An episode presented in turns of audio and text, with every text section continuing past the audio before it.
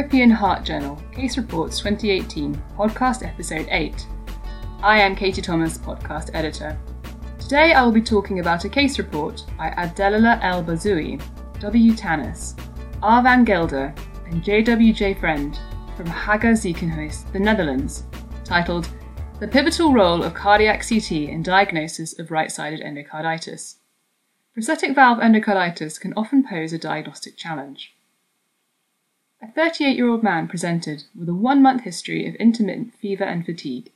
He had a dental procedure three months prior. He had undergone a Ross procedure for aortic stenosis due to a bicuspid valve at 17 years old. He then had a valve sparing aortic root replacement due to aortic root dilatation at the age of 36. On admission, a systolic murmur was noted at the left sternal border. Physical examination was otherwise normal, However, he had raised CRP and white cell count. Multiple blood cultures grew Streptococcus mitis, which was sensitive to penicillin. A transthoracic echocardiogram and a transesophageal echocardiogram were performed, however, neither revealed any sign of endocarditis. Cardiac CT and FDG PET CT were performed, which revealed vegetations attached to the pulmonary valve. The patient was considered to be high risk for surgery and so a conservative approach with antibiotics was taken. Despite this, the patient developed a pulmonary embolism with pulmonary infarction. Antibiotics were continued, and follow up cardiac CT showed a reduction in the size of the vegetations. The patient was discharged on day 34 with continuing antibiotic therapy. Infective endocarditis is a serious condition with a high in hospital mortality of up to 30%. Prognosis is affected by type of microorganism, echocardiographic findings, and the presence of clinical complications. Up to 50% of patients with endocarditis will require surgery. The majority of endocarditis cases are left sided. Right sided endocarditis accounts for only 5 to 10% of all cases. In addition to persistent pyrexia and bacteremia, patients can present with septic pulmonary emboli and signs of right heart failure. Right-sided endocarditis is thought to be less aggressive than left-sided endocarditis, with an in-hospital mortality rate of around 7%, and two weeks of antibiotic therapy can be sufficient for uncomplicated cases. It can be difficult to decide when to proceed to surgery in the case of right-sided endocarditis. The European Society of Cardiology guidelines are based on Class C evidence, with no large studies or randomized controlled trials. With these limitations in mind, the ESC suggests that surgery is indicated in right-sided endocarditis in the following scenarios.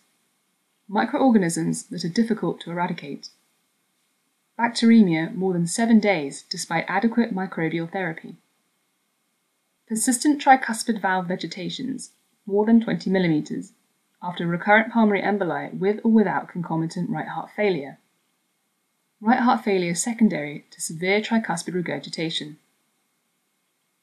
The decision on whether to proceed to surgery is difficult in right-sided endocarditis. Though this patient did have a pulmonary embolus, the endocarditis appeared to be responsive to antibiotic therapy, as evidenced by the reduction in size of vegetations on cardiac CT.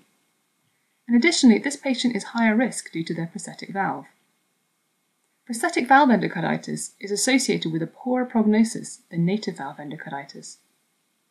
It is not clear precisely what the best therapeutic option is for prosthetic valve endocarditis, though surgery is often favoured earlier than in native valve endocarditis, especially if signs of heart failure are present.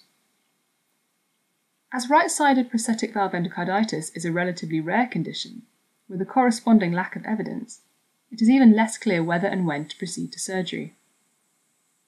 This case report highlights that these are difficult decisions with little evidence either way to guide the clinical team as to the most appropriate management. It is also important to recognise the diagnostic challenges posed by this case, as it is more difficult to diagnose prosthetic valve endocarditis than native valve endocarditis, and transthoracic echocardiograms are often negative in both pulmonary valve endocarditis and prosthetic valve endocarditis. It is not uncommon for both transthoracic and transesophageal echocardiograms to be negative. A recent case series revealed that more than 10% of patients with pulmonary prosthetic valve endocarditis had both a negative TTE and TOE. In these cases, nuclear imaging is often required to reveal the diagnosis. In cases where high clinical suspicion remains, but echocardiography has been unable to diagnose endocarditis, the European Society of Cardiology recommends cardiac CT to assess for paravalvular lesions. In the setting of prosthetic valve endocarditis, FDG PET CT or radiolabeled leukocyte SPECT CT are recommended to assess for abnormal activity.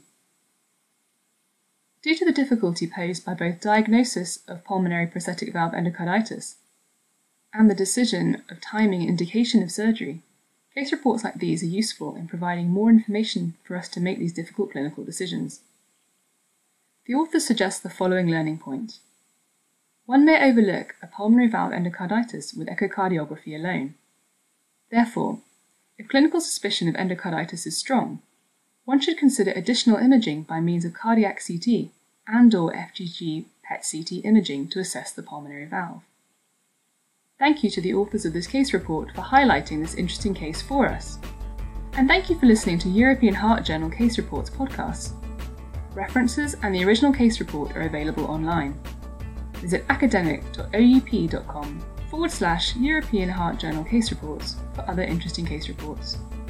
Music is Computer by State Shirt.